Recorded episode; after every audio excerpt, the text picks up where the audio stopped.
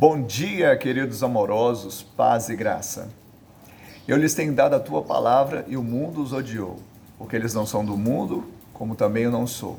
João 17, 14. Jesus, ele desceu do céu e veio à terra, ele trouxe o céu à terra. Aquele que está em Cristo é nova criatura e passa a ser cidadão celestial.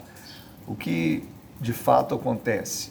Hoje nós temos um novo governo, porque o céu está dentro de nós. A eternidade está dentro de nós, a graça está dentro de nós. Não estamos mais sob o domínio do príncipe deste mundo.